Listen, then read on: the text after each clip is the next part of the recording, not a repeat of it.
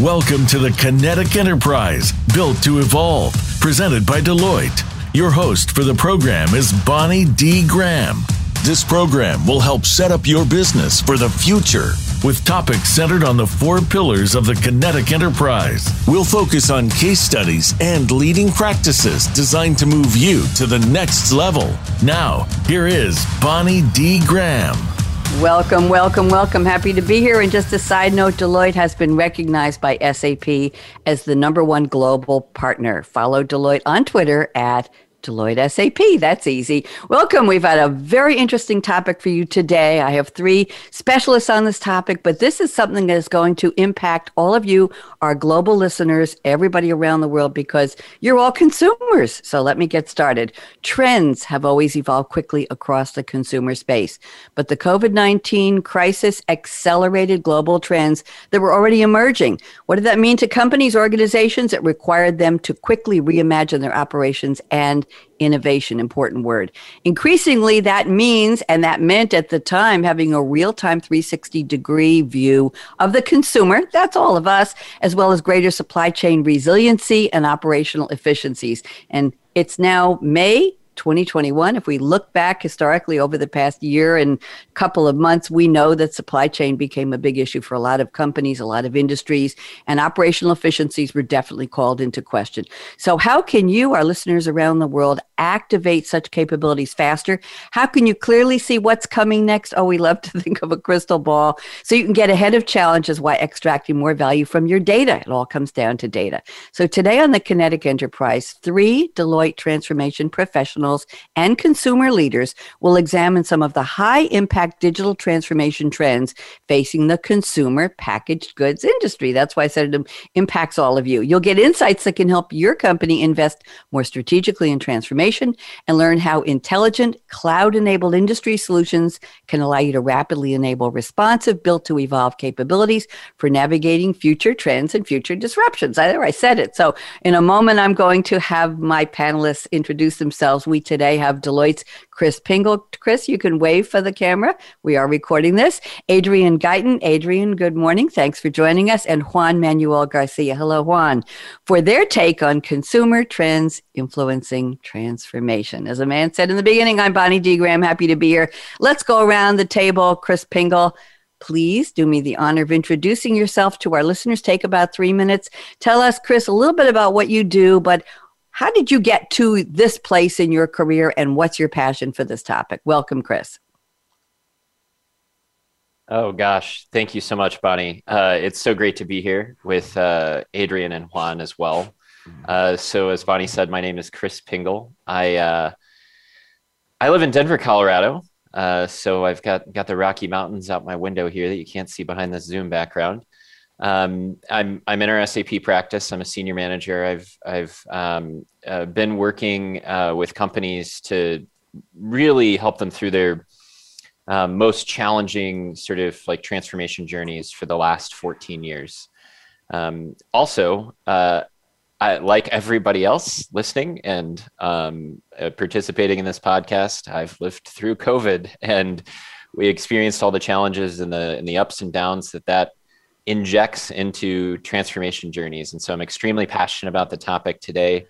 Um, I think there's uh, there's a ton of things uh, that we can we can you know dive into that that kind of reveal um, reveal you know uh, just mindset shifts that we need to take into account um, as we as we embark on these journeys uh, as you know people who work in, in enterprise transformations but also just people who work to to deliver value um, to deliver value in the in you know whether it's with uh, companies that sell consumer products or in other industries.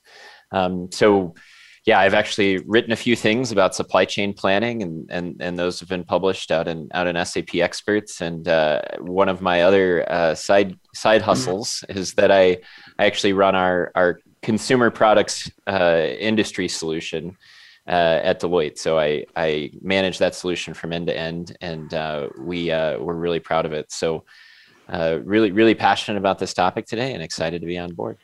Thank you, Chris. And I notice you snuck in the verb injects. And we're talking about COVID, and I, I got that. That's a, a su- subtle pun that, in there. That yes. was accidental, Bonnie. I got it. I got it. Okay. Thank you very much, Chris. We're we're delighted that you're here and that you're feeling great. I'll just leave that one on the table. Adrienne Guyton, you're up next. Anybody's looking for Adrienne, she spells her last name G U Y T O N if you want to find her online. Adrienne, welcome. I met you a few days ago on our prep call. Delighted to have you here. Please also do me the honor of introducing yourself to our audience. Go ahead, Adrienne. Will do. Thank you so much, uh, Bonnie. Good morning, good afternoon, good evening, everyone. Um, as, as Chris said, I know Chris and Juan very well. We've worked together uh, quite a few times. Um, I've been with Deloitte for a little bit over 12 years. I started out as a functional consultant, uh, configuring SAP for sales and distribution. Um, now I'm a leader in our project management capability, uh, delivering transformation projects uh, with for SAP um, for our consumer organizations. I'm also a leader in our SAP cloud practice, uh, focusing on enhancing our implementation and uh, methodology approach. Um, I've written a few chapters with SAP as part of an ebook specifically on our implementation approach and methodology. Uh, so I definitely have a passion uh, for organization, obviously, and, and following methodology. Um, additionally, I have a passion for mentoring um, and elevating the voices of those that are around me. So today to discuss consumer trends is also an area that I really love to talk about. I'm a consumer, we're all consumers. Um, so knowing what's going on is, in terms of trends definitely is always an interesting topic. So happy to be here and thanks for having me. Thank you, Adrienne. It's interesting that as consumers, I think many of us, myself included, are finding bits and pieces in our, our buying needs of whatever it is. Uh, there are delays where a store will say, wait a minute, we can't deliver that screen door for the next three weeks. We're backed up on inventory. We won't even get it in the store for two weeks, and then we'll schedule it. And that's, what I'm talking personally. There are things that have happened that we didn't realize. Ordering a new computer, right? During COVID last year, six weeks for a major brand that I've been buying since 1988. It's like, what? I need it now. And there was actually a, a notice on the website of a local large consumer products electronics store that said if you're within 250 miles of Durham, North Carolina, where I live, don't even think about asking us for this because we don't have it. I, am kidding you not. That's how they knew. Yeah, so much for zip code recognition. Adrienne, you're so right. Thank you very much and welcome again. Juan Manuel Garcia, we are equally delighted to have you on them. You all know each other, but I don't know you really well. I just met you all on a brief call. So, Juan, please enlighten our audience. What do you do? What's your expertise? And why are you here? What's your passion? Welcome, Juan. Okay. Thank you very much, Bonnie. It's a pleasure to be here and to be to be with Adrienne and with uh, Tracy. It, it feels like a family reunion here. So uh, I've been uh, with Deloitte about 15 years. Uh, during those 15 years, I've been focused on deployment, global deployment of finance transformations, and very focused on consumer products. And I think the part that drives actually my passion of this topic is that I've been focused on global transformations, uh, being part also not only of Deloitte in the US, but also member firms in other countries in Europe, in Latin America, in Asia. And really, what, what really drives my passion here is that the habits and the way the consumers behave are totally different depending on the country where you go to. So it's been at the, at the start, it was kind of shocking to go with some specific practices, way of doing things, uh, make maybe some assumptions. And then when you go to a different country, everything you need to start from scratch because it's not the same. So it's it's a constant learning and actually i think that's what that's what drives my passion here. And uh, as part of this last year that we had that we have experienced we that that has been more evident. Like some practices that have been reinforced here are not applicable in other countries. So it's mm-hmm. it, it really a, a, very interesting topic uh, one of the things that we will discuss later that also drives my interest here is the role that social media has started to have here. And again, that depends on, on the countries, but especially here in the US has been key in terms of the habits of consumers to acquire uh, goods and, and, and yes, what, what they want to buy. So really that's, that's, that's my passion to be, to be in this topic. Uh, as I mentioned, I'm part of the finance transformation mainly, and also uh, have written some, some white papers and some documents about especially how to do deployments in other countries because again it's you face different situations and, and maybe not everyone is very aware of the cultural challenge that you see there. So thank you for having me here. Thank you, Juan. You brought up some interesting topics. We haven't talked on any of my radio shows for a long time about the cross country boundary issues of of selling, of producing, of supplying. And, and that certainly is something that has come into play. And we talked today about any company is not local. You're global, you're global, right? Everybody's nodding their heads. Thank you very much. And the idea that consumer goods can go across boundaries, across countries, across oceans, but what are the rules and regulations that impact that flow, that ability to purchase, that ability to sell? Thank you for bringing that up. Juan, I like your shirt. You're wearing a Deloitte University shirt. Is there is there a home home for yes that's it so much for zoom on my left or my right there uh, now talking politics here where what is deloitte university is it something that people attend who are at deloitte or is it some, an external opportunity what is it Oh no, it, it's our learning center. Amazing place. I think we, we need a whole show to talk about it. Amazing place in terms of what you can do there, what you can learn there. Basically, everything that has to do with our learning development happens there. Uh, of course, unfortunately, we haven't been to be there in the last year and a half. Mm-hmm. And uh, maybe it's a commercial, but it, it's amazing food there. Right? So um, that's a difference as well.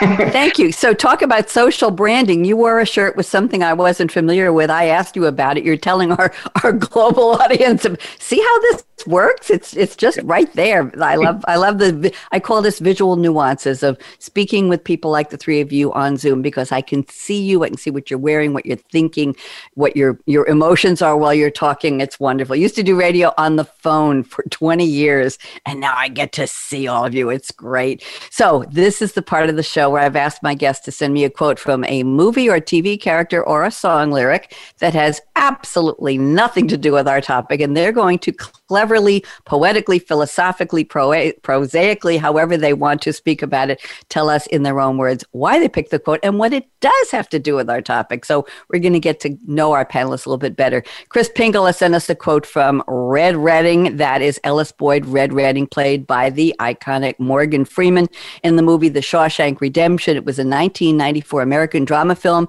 based on Stephen King's 1982 novella Rita Hayworth and Shawshank Redemption. It's a it's a prison movie, very very dramatic. I have to tell you, Chris, it's considered by many to be one of the greatest films ever made. It's the highest rated movie on IMDb with a 9.3 and 2.4 million ratings. It's the highest of any movie on IMDb, just so you know, International Movie Database. Here's the quote. I'm getting to it, Chris. Here's the quote. I, I have to remind myself that some birds aren't meant to be caged. Their feathers are just too bright. Oh, I don't know what it means, but I love the quote. Chris, what does this have to do with our topic? Yeah, yeah. So, uh, well, you you didn't tee me up very well, Bonnie, because you said that we'd be prophetic uh, in, our, in our replies here. So I'm going to fall short of that okay. uh, and tell you why I picked this quote. Uh, so, so uh, this this movie, uh, Shawshank Redemption, is is about is about somebody who's un- unjustly and, and falsely accused and imprisoned for a crime they didn't commit and it's their escape story, their their redemption story. Um, his name's Andy Dufresne, and he meets uh, an older gentleman, uh, Ellis Boyd, uh, played by Morgan Freeman, who's just one of my favorite movie characters of all time. Um, I'm glad that IMDb agrees with me about this movie, by the way. so that's a relief. It means I'm on the right track. You are. Uh, so so he's he's reflecting on the fact that you know this amazing character Andy Dufresne, who he's met, is just someone who isn't meant to be there.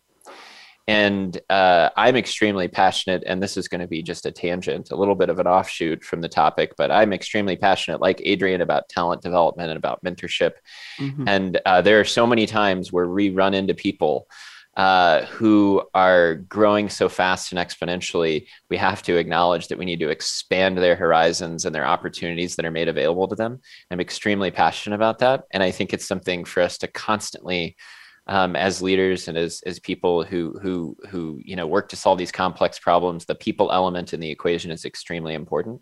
And so this movie quote always always reminds me of that. And it's something that i think is uh, is really emblematic um, not to imply not to imply taking it back full circle that uh, the working world is is somehow epitomized by a prison scene. that's that's not what I'm going for. Uh, but but what I what I am uh, and encourage you to watch the movie if you haven't. Uh, what I am inspired by is just the story of that uh, that exceptionalism that can emerge, and we see it so often in our day to day jobs.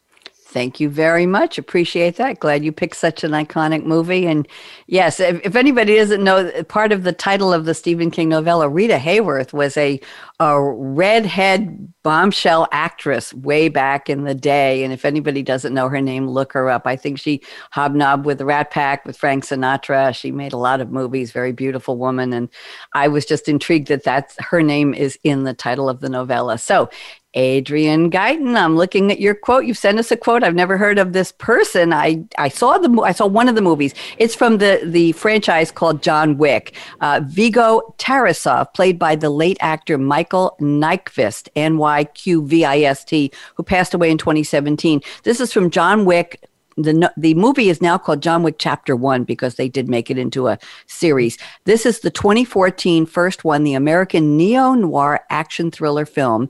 The character Viggo Tarasov is a notorious Russian crime boss, head of the Tarasov family, as well as Joseph Tarasov's father, and an enterprising businessman with questionable roots. How appropriate, Adrienne. Here's the quote. Listen up, everybody. Five words that can change your life. People don't change, times do. Whoa, that's heavy. Adrienne, how'd you find this quote buried in the movie? I love it. Go ahead. Actually, I was watching the movie with some friends not long ago. Um, and in the midst of everything that was happening in that movie, if you watch John Wick, you know, it's, you know, he's a hired assassin and there's a lot of action going on. But I, that statement just stuck with me in the fact that, you know, no matter what happens around us, people seem to continue to gravitate towards their normal.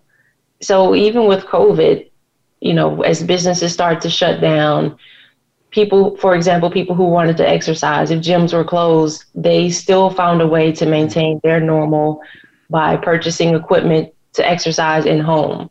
So no matter what happens around us, people continue to be people. Things that give you comfort, give you joy, give you normalcy, you still find a way to go back to that regardless of what's happening in terms of times or in terms of environment, socialism, whatever you want to call it. Everyone wants to stick to their version of normal, and you're going to find a way to get back to that no matter how much the times are changing. So that just really stuck with me. It's something that we see today.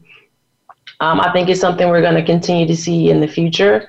Um, there are times where people change, people really don't change. It truly is what's happening with the times. People still find a way to adapt their normal to the times that they're seeing. So that this just really stuck with me hearing that just maybe a couple of months ago, watching that movie and considering what's happening with us today. Thank you very much, Adrienne. If we apply it to the idea of consumer packaged goods and industries and supply chains and resiliency, the times they were a changing, to quote Bob Dylan, right? And yeah. companies were just, well, it's just another normal business day. What? Everything stopped. What? Are you serious? What? The times have changed. They had changed. We are all impacted business wise, personalized. And Adrienne, I appreciate your optimism. I appreciate your your view of the goodness that we can all find some kind of a north star. A very interesting point of view. Thank you very much. I like that. Juan Manuel Garcia has sent us a quote from Maximus, played by another iconic actor, Russell Crowe in Gladiator, the 2000 year 2000 epic historical drama film. Russell Crowe play, uh, uh, tongue twister, thank you. Russell Crowe portrays Roman general Maximus Decimus Meridius. I think I said that right. Yeah. Who is betrayed when Commodus, the ambitious son of Emperor, you're really making me work here, Juan. the ambitious son of Emperor Marcus Aurelius murders his father and seizes the throne. Reduced to slavery, Maximus becomes a gladiator and rises through the ranks of the arena to avenge the murders of his family and his emperor. Here is the quote. It's a long one. Bear with me. You can help me. Whatever comes out of these gates, we've got a better chance of survival if we work together. Do you understand? If we stay together, we survive. That was not a Russell Crowe impersonation. Juan, I just want to tell you, I did the best I could with reading it well. So, Juan, rescue me here. What does this have to do with our topic?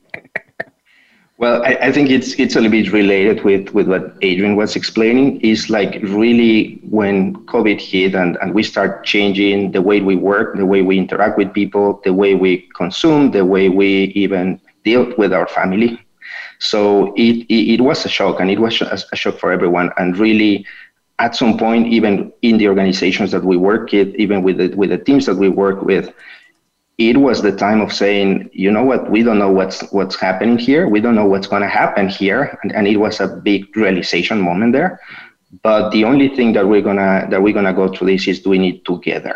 So it's like, and it is beyond just like going this sweet marketing statement. It's about like being practical. The only way to do that, and that's why it refers a lot with with the movie, because if you recall in that scene when they are all together in the Coliseum, they all these people that are there they don't even they didn't even like each other. And that's the moment where they realize that you know what? I don't care. This is the only way that we're going to be able to fight this and, and to be able to win this. And i think this is what happened here and again this is related i think with the topic that, that we're going to discuss because we were faced with a monster that we didn't know even how big or how dangerous it was and yep. together deloitte with our with organizations that we work with we had to team together to see how to deal with this. And, and I think we, we are doing it in the right way. Uh, we have learned a lot, but uh, yes, that's, that's how it comes to, to the topic today. Thank you. Stay together and survive. Also, very important words for, for everybody under any circumstance. Thank you to the three of you for selecting such interesting quotes from such interesting movies. I appreciate that. Now we're at the part of the show where we're going to do a deep dive into our topic. If you're just tuning in, this is the Kinetic Enterprise Built to Evolve, presented by Deloitte. I'm Bonnie D. Graham here with Chris Pingel Adrienne Guyton, and Juan Manuel Garcia. And our topic today is the Kinetic Enterprise Navigating Consumer Trends. Oh, yes, very important. We're all consumers and it impacts us from an industry standpoint. If you're in a consumer products industry or just as consumers, period. End of story. So I'm going to go to statement number one. Chris Pingel sent me before the show. I'm going to read it. It's brief and Chris, I'm going to ask you to please unpack it like they say on the news. Take about three minutes, and then we're going to tee up Adrienne and ask Adrienne to agree or disagree. Adrienne, do not be afraid to disagree with Chris. It's just Zoom. He can't get you. You understand. And then Juan, I'm going to ask you to agree or disagree with Chris and or Adrienne. So you've got twice the work. So everybody fasten your seatbelt. So here's the statement from Chris Capability driven transformation can require constant reprioritization in this new era of disruption. And yes, Chris, it is an era of disruption. In the enterprise transformation space, we need to evolve away from the scope stability mantra and progress toward increased agility. Chris Pingel, you're up. Talk to us. Thanks so much, Bonnie. And I'm sure Adrienne will disagree with me. Um, we go way back, and I'm, I'm certain of it. Um, also, just one other reflection before I start, which is an, another what I, I, love Gladiator. It's an amazing movie, Juan. And I was also thinking about the quote from Russell Crowe that's "Are you not entertained?" So hopefully we can we can deliver on that as we walk through this today. Oh, we are. Um, so so. Uh, you know, uh, Bonnie, the the the the way you summarized it is is kind of you know my my hypothesis uh, is that you know when we when we perform these huge you know all consuming enterprise transformations sometimes they take months if not more than a year to execute from end to end. And we all sit down at the beginning of them. And we prioritize well what are the strategic capabilities um, you know, okay, serving our customers and um, you know, we also we have a strategic advantage compared to our competitors in manufacturing, you know, and and we walk through this sort of prioritization of what we're going to invest in customization and and and in a solution to to deliver an end-to-end uh, end-to-end kind of transformation. And so we all sit down and we have this conversation at a point in time. And then 18 months later, our solution is is deployed and is brought to life, or maybe it's a year later or nine months later, maybe it's a rapid transformation and six months later. And over that course of time, everything can change. Everything can change. And uh, then then somewhere in the middle of the transformation, we decide, look, we need some time to test this thing end to end, to train people on it, to get it all right. And and we say, okay, our, our scope and our prioritization is locked, right? So we might allow course corrections about halfway through the journey, but the second half of the journey, we're saying, no, no, no, no. Everything that you want to do that changes course needs to be approved. We're going to debate it for hours and hours on end and mm-hmm. consume mm-hmm. a lot of people resources doing that. And then what always happens 100% of the time, almost 100% of the time, I'm patting myself against Adrienne's retort, um, is that we end up just by the end of all the kicking and screaming, just agreeing, you're right, we do need to do this. It's important to the business. So, you know, a new priority, a new requirement. So we say, uh, you know, sometimes in, in is we implement these transformations and, and, and have mm-hmm. new solution requirements and new things. I, I just think we should all admit out of the gate that we're just going to cave because the business priorities are paramount and we it's more we need to spend more time and energy figuring out how to be more agile and stop making this a scope box conversation because what inevitably happens if you you know you know if you go live with a process and a solution that isn't oriented around business priorities no no matter how late they're sort of realized in the game you are going to trip out of the gate and your solution's not going to work once it's productionalized. So I, I, have this working theory and i want to test it on my good friends here and see if they agree with me. Now now i'm not sure how in the world how in the world to execute that for sure because it's it's extremely challenging to deal with last minute changes and and all of that and it's it's something that we have to figure out how to overcome but i have this hypothesis that we should be spending more energy figuring out how to do that than scope boxing and scope alignment and kind of putting things in a in a clear uh, in a clear box as we as we head into sort of the second half of a of an enterprise transformation we appreciate your hypothesis, Chris. I'm glad you positioned it that way. And as you're speaking, I'm thinking you're holding up the mirror of reality check to anybody in business around the world who's listening to this and you're saying, okay, kids, let's get real about this. Are you spending more time on process and on rules and regulations, or are you just able to dive in and say, let's go with what the times have changed right? And i think that was adrienne's the time have times have changed. We got to do something about it now. Love that a p- position statement chris. Now let's see what your friends think about that. Adrienne i'm putting you up on speaker view. Talk to chris Chris, I actually agree with you. Ah! I, I, I think we should uh, we should capture this moment. Oh, we are capturing it. Um, There's a first know, time for everything. There is, and maybe a second. But I, I actually agree. I think that we continue to emphasize when we're doing these transformations with companies. It's don't try to re create the wheel in terms of what's standard.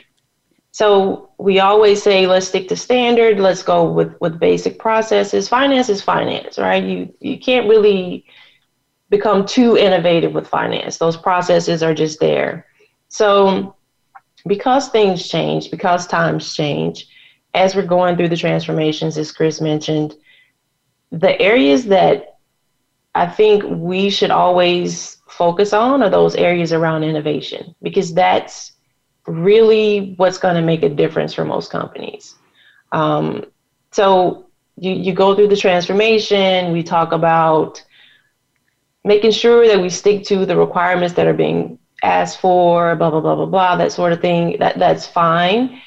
But let's not debate over the little things. Let's debate over the things that truly are going to make you stand out and become much more strategic make you much more innovative, and then become that leader in your industry. So I, I agree that scope is going to change. We, we have to all agree that what we start out with in the very beginning may change over time. But to Chris's point, I would say as those things change, it's better to focus that change on what's going to make you much more innovative, much more of a leader in your specific industry versus debating standard processes, um, standard activities that really aren't going to separate you from your competitors is, is really what I'm getting at there. Thank you, Adrienne. Chris, hold your applause she agreed with you. Let's go to Juan. Juan, I'm putting you up. You get to talk to both of them. What's your thought? What's your POV? Juan, go ahead. I would have not agree a year ago. and I think that's part of the that's part of the evolution and part of the changes that we are living because actually, and, and Adrienne and I have been living this situation for the past year and a half, right? So we came with a, I would say, traditional way of doing the, the deployment of the solutions that we that we work with the organizations that we work with and one of the main mantras that we have is that we need to stick to the scope. We need to be very rigid in terms of governance in terms of like because otherwise it's going to get out of control right? And then it came the situation and then i think it goes to the quote of gladiator that i brought where we saw the monster and we had to change. And we had actually the, the first and i'll be very open here the, the first the first months was really challenging with the with the organizations and with our teams because we were not even agreeing in, in working that way. We some of us were more I wouldn't say stubborn, but we're more strict in trying to keep the scope and to keep what we are doing. Some others were maybe more towards innovation about like no you know the world is changing and and that was a process and and that's that's where the quote comes about like we have to come to this together because we had to share views. Mm-hmm. Some of us actually lived the situation in a very different way, and that helped a lot. But that was not easy. That that was very painful. And and at the end, and now now going to the present, I I, I totally agree. We are doing our work in a very different way, forgetting about the remote, forgetting about the tools. It's it's about the, the world and, and the trends are changing. So we cannot spend a year doing the deployment of a big program. That that's that's not how the world is anymore. So because by the moment that we're gonna be done, then it's not gonna be valid anymore. And that's what we are experiencing. So it changed a lot. We are experiencing different ways. We are uh, we are building small packages that we can deploy faster, that are more aligned. We are not touching the things that don't change as finance, as Adrienne mentioned. So really, as of today, May 14, I fully agree with my friends here. Uh, and thank you for putting the date on. I was waiting for the timestamp, 9:33 a.m. Eastern Time, U.S. and Canada. I appreciate that. Chris, look at that. You started a good conversation and a lot of agreement there. Are you going to pat yourself on the back for that one, Chris Pingel? No, I'm I'm just going to thank Adrienne privately later for throwing stuff at me. Thank you. Really, really good points of view, really good perspectives. Thank you very much. Let's go to Adrienne. I've picked statement number one from you. I think it's time to pivot away from what companies do and talk about consumers. That's part of our conversation today. So, your precision statement is during the COVID 19 pandemic, consumers have become more savvy in how they choose to receive goods while maintaining their new normal concept. You talked about that before. Consumers leveraged direct to consumer channels when inventory levels dropped, which led to CPG consumer packaged good companies accessing how they use technology for their digital transformations to keep up with changing consumer expectations. That is a loaded statement. Adrienne, unpack it, please, and then we'll see what Juan and Chris have to say. Adrienne, go ahead. Yeah, sure. I, I, you know, my position on this is as a consumer, you know, when our standard products, you know, sanitizers, toilet paper, paper towels, when those things became scarce, consumers became much more savvy and creative in terms of how they continue to receive those goods. So some consumers started to go directly to the manufacturers if they could to continue to get those products versus trying to go into a store and purchase them where you're competing with the rest of the consumer market to get limited demand, limited items um, that are part of your normal day. So, you know, an example is I gave before is once the gyms closed, you weren't able to go to the gym, people started to order more home equipment. So that demand went up, and then companies had to adjust to, you know, that specific demand around home equipment. Um, another area you take, for example, going to movies. Um, the movies the movie theater shut down. But companies became much more innovative to keep up mm-hmm. with customer demand by releasing movies at limited theater views, but then also subscription models. Subscription models, you were able to receive movies as they came out directly into your homes. So, you know, as a consumer, as I said before, you're gonna find a way to continue to maintain your level of normalcy. Um, and companies have to keep up with how consumers are being much more creative. Once something is released on social media, everyone picks it up and they start down that same path. So companies need to figure out a way to become much more savvy with the consumers. How do I keep up with how they're finding new channels to receive our goods?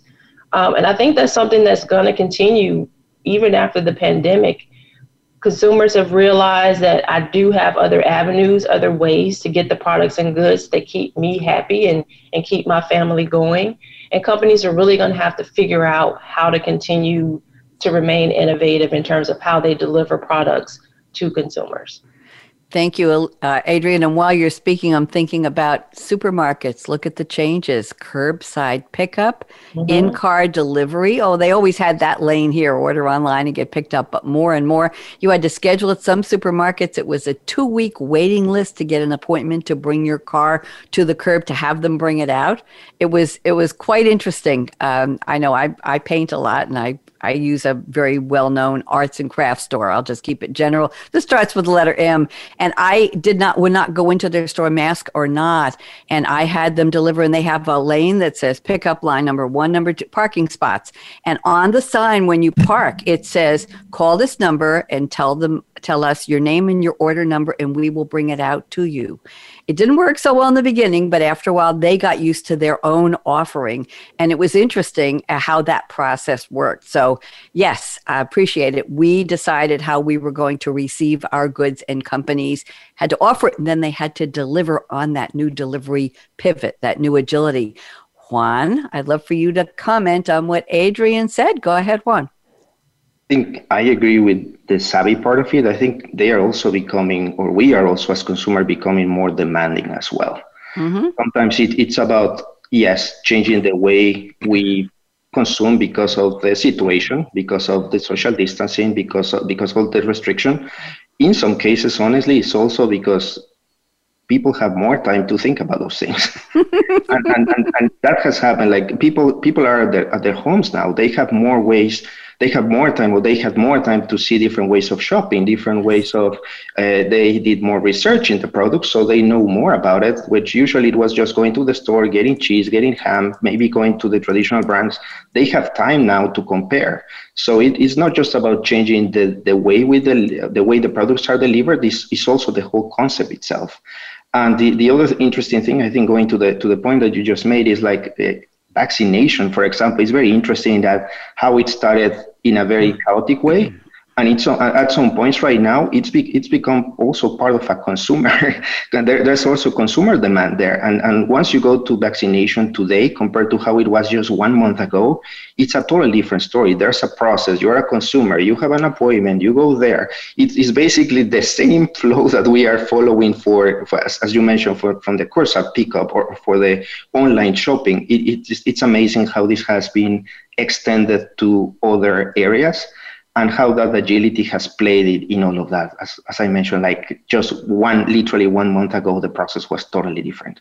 So I, I would say like I, I, I agree with that, but I think it's, it's also related with the, with the demand and the time that people has and, and the influence that social media has, which I think that's, that's another key trigger there. We had one organization where we had to change requirements because how social media posted in TikTok a trend for buying cheese and then we had to change the way the, the, way to deliver and to make the cheese available to the consumer because the demand for cheese became crazy just because of a social media trend. So yeah totally agree with that. Thank you very much. Chris we'd love to get your responses. Talk to us. Uh, it's hard to find controversy in in this one but i'll in, i'll you know put a little bit on the table. Uh, so i think and it's interesting that you bring up the cheese example because I feel like that might be the exception to the rule for for cheese and some commodity products. You know, if I think as a com- you know, a lot of companies, you know, kind of feel like they're missing the social media bandwagon, and when their their brands are never going to be social media trending, and they they hear this and they're like, oh my gosh, I'm missing the boat. I need to figure out direct to consumer. I need to figure out how to do that but then they miss the fundamentals at the same time of of you know where they sit in the supply chain. So i work with a lot of companies that sort of sit in that you know we sell to retailers like b2b right is their bread and butter. And you know this there's this idea that oh I, if i can just go direct to the consumer i take out the retailer i take but like people still buy groceries in baskets even even if those baskets are digital and online and from your your Whole Foods, uh, you know, direct delivery or whatever, you know, you know, through you know just different digital channels, they're they're still in baskets, and so I while I do appreciate the value of sort of like going direct to consumer, and of course, you know, consumer insights informing what you're doing, I think it creates this um, this false sense of priority on uh, some companies that really their business model is to be B2B and they need to figure out how to serve serve the retail channel effectively. And to to grow they need to optimize um, there. And it sort of shifts their priority to this direct to consumer channel sometimes that's that's never going to go well. And you picked cheese juan which i was actually going to pick as a well maybe maybe that's a commodity product but actually you you won the argument already. We didn't even have to have it because you've got the personal experience but i'll take the ham side uh, of your argument because uh, you said ham and cheese. So so i mean on the ham side you're, you're going to buy that in a basket and if you're a company that makes ham i'm just making this up as a hypothetical are, are are, you going to order your deli ham like in a singular purchase or are you going to order it in a basket you know? And are you going to continue to need an intermediary there at least for the next you know foreseeable future right um, and you know i think that companies need to be realistic about how they're serving consumers and where they sit in that end-to-end supply chain and value chain before they start getting too aggressive um, they also should get the fundamentals right before they get fancy and i see people mm-hmm. here I, you know i see see people sort of hearing this kind of like we need to go direct to consumer we need to react to the consumer mantra but it's like whoa whoa whoa, whoa. can we just like clean up how you serve your retail channel first and how you make sure you're you're getting your product into the market. Like let's get the fundamentals right before you start thinking about individually packaging up um, you know uh, a few a few slices of ham in a grab and go uh, deli pack to send directly to a consumer. So i don't know. I mean maybe that's a little bit of a contrarian stance that says you know like let's not get carried away with this at the expense of losing focus on the fundamentals Thank you very much. Adrienne, you started a really good conversation. Anything you want to say back to them? Yeah, I, I would just say back to, to Chris's point. Um, when it comes to social media, you said there were some companies that, you know, that really shouldn't be their focus, just to kind of paraphrase. I'll just say that during the height of the pandemic, things like disinfecting wipes that were never a sexy product, if you will, started to show up in my social media feeds as, hey, look what I found. And, you know, these are areas in which you can go and get them or channels where you can go and get them. So again, I think consumers can determine what products really are sexy, really are a lead, if you will, um, just based on the times. Again, the people aren't changing, the times are, and now disinfecting wipes is is the big win versus the PlayStation, you know, back in the day. So that's probably my only Touché. little to push back to you on that one. Touche. Good round the table. Let's go to statement number two from Juan. Juan, this is interesting, and there's a key word in here with four letters in it that is really important, and the word is data. So here's your statement Consumer habits changed in a very radical way in a very short period of time. We've covered that, but you say data that was used for analysis of products and consumer trends had to be redefined due to these changes. CPG organizations realized they need to have dynamic solutions that could be easier to adapt to new products, new trends, and consumption practiced in a short, compressed period of time. Let's talk about data and analytics. Juan, go ahead. Yeah, I think as, as you mentioned, there, there's two components here that statement. So the first one is about data, and, and we live that, as I mentioned during during this last year, right? So the the data, the baseline that we used to have or that we had at the start of this period changed dramatically. So the, the first issue or the first challenge that we experienced was that we didn't have, in some cases, comparison. We didn't have a baseline because the data basically was irrelevant if you compare to a year before eh, in terms of where people were buying, what they were buying, the quantities that they were buying, the, geogra- the, the geography, the demographics, that changes dramatically. And, and we also saw this data as a reflection of the changes that were happening in the world.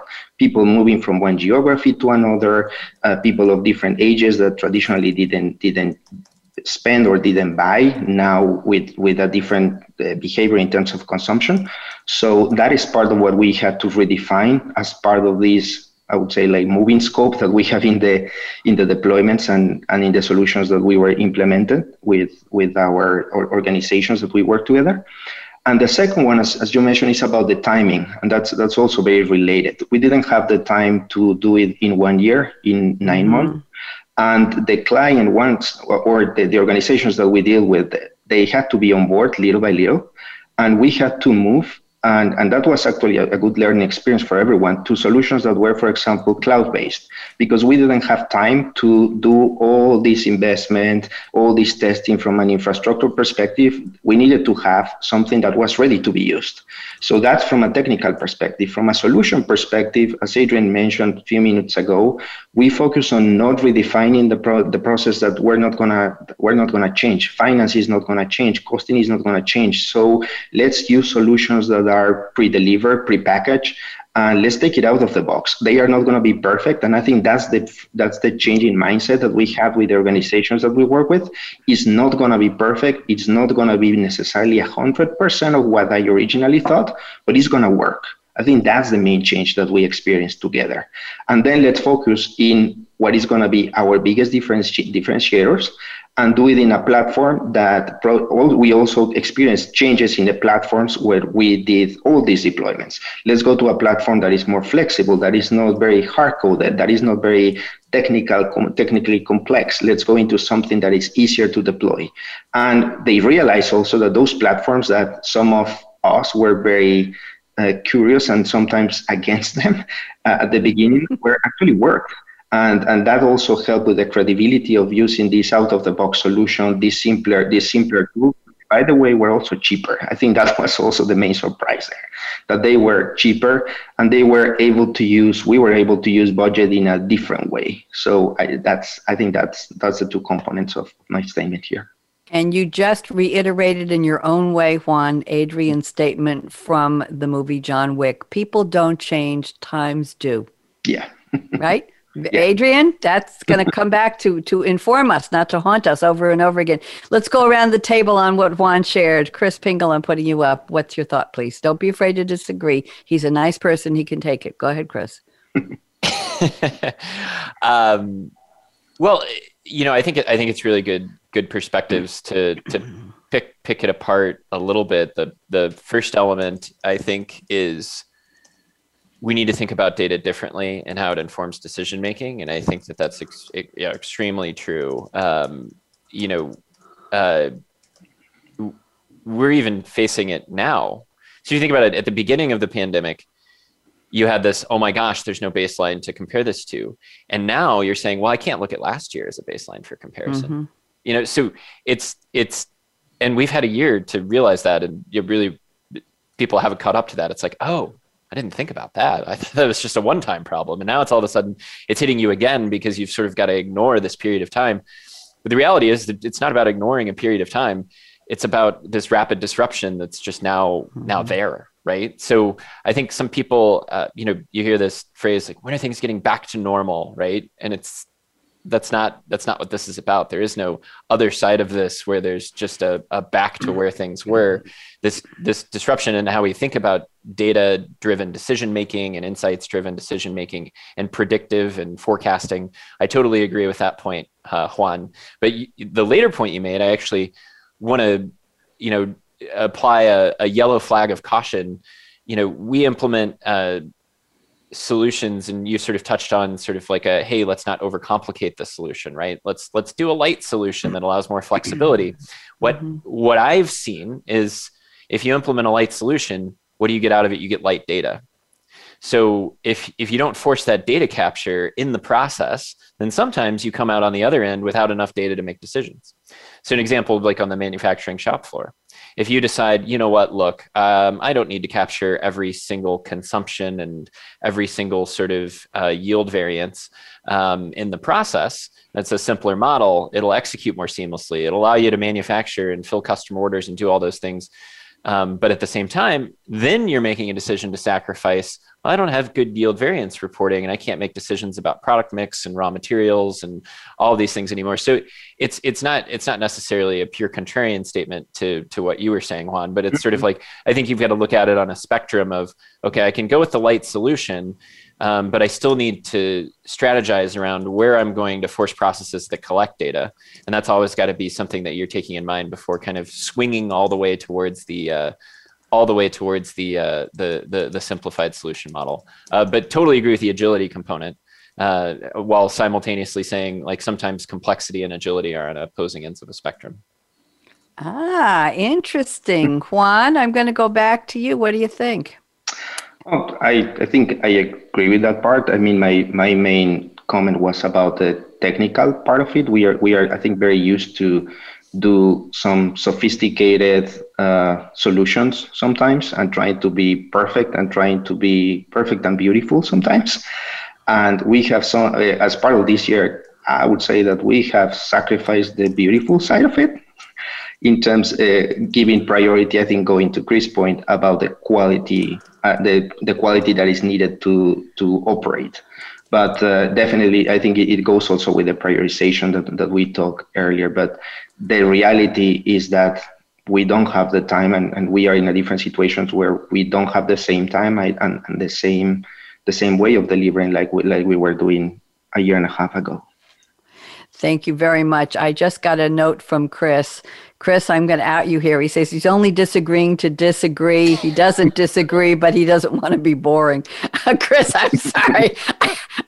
What our what our listeners don't see and what our video viewers if somebody drops this this video out there on social media is that I'm able to send notes in the chat to my guests and have these sidebars on on what's going on. And Chris uh, that was just so charming. I had to say something. Listen we've got four three and a half minutes left uh, Aaron just gave me the four minute signal and and I have to say uh, I need about 40 seconds to close the show. So, Chris Pingel, I'm going to give you about 45 seconds for a one sentence. That's one sentence, one comma, one semicolon, one long dash, no, period at the end for your prediction on where we're going to go with innovation, with agility, with consumer trends and transformation. Chris, you're up, then Adrienne, and then Juan. Everybody get ready. Chris, go. I think uh, so. I'm an optimist, and my prediction is that we will start to turn the corner by the end of this year on kind of looking back the world perception will start to look back on this era of disruption as a positive fuel for growth rather than seeing only the negative sides of it. I think we'll start to shift towards optimism. Thank that you. That was sentence, what it was. It was okay. It counts because it was it was an afterthought connected with the hmm. Okay, uh, Adrienne, you're next. Go ahead. I predict that consumers will actually become more dis- disruptors as well as social media. Those will be the two disruptors that companies will need to learn how to adapt to. And those companies that really know and understand their customers will be the ones who will start to lead in the areas of innovation because they know specifically where their customers will be headed in the future. Thank you. And I have a comment on that, but I'm not going to interrupt the flow. Juan, go ahead. What's your prediction, please? I think it's that when we go back to what it's called, of course, the new normal, I think this disruption and this agility and this direct intervention of the customer is not going to go. And actually, that's something that we should keep focusing on how to make it better.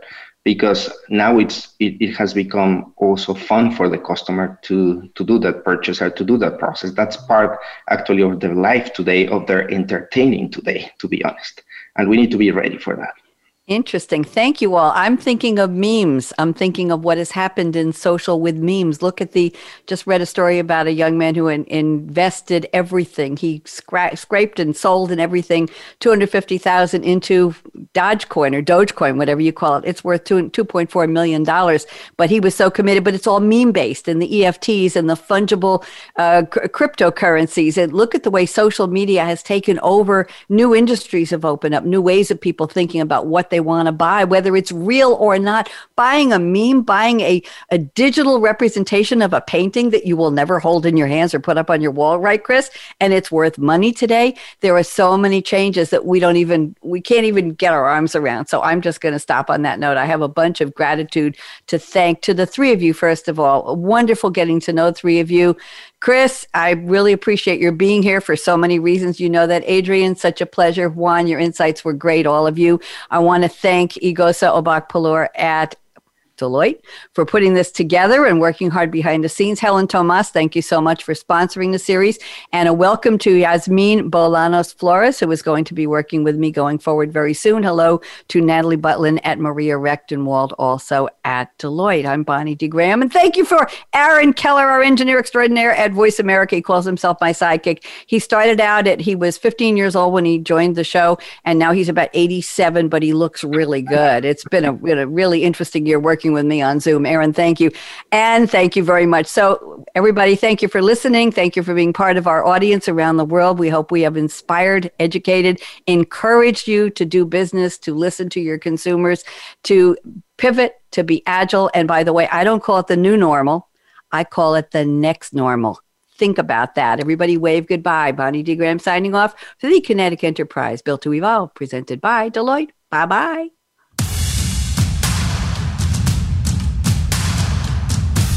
Thank you for listening to the Kinetic Enterprise, built to evolve, presented by Deloitte. Be sure to join host Bonnie D. Graham next Friday at 6 a.m. Pacific Time and 9 a.m. Eastern Time on the Voice America Business Channel. Deloitte can help you reimagine everything in order to get the most out of your SAP investments and position your business for tomorrow's demands. Learn more at deloitte.com/sap. This program is copyright Deloitte Development, LLC. All rights reserved.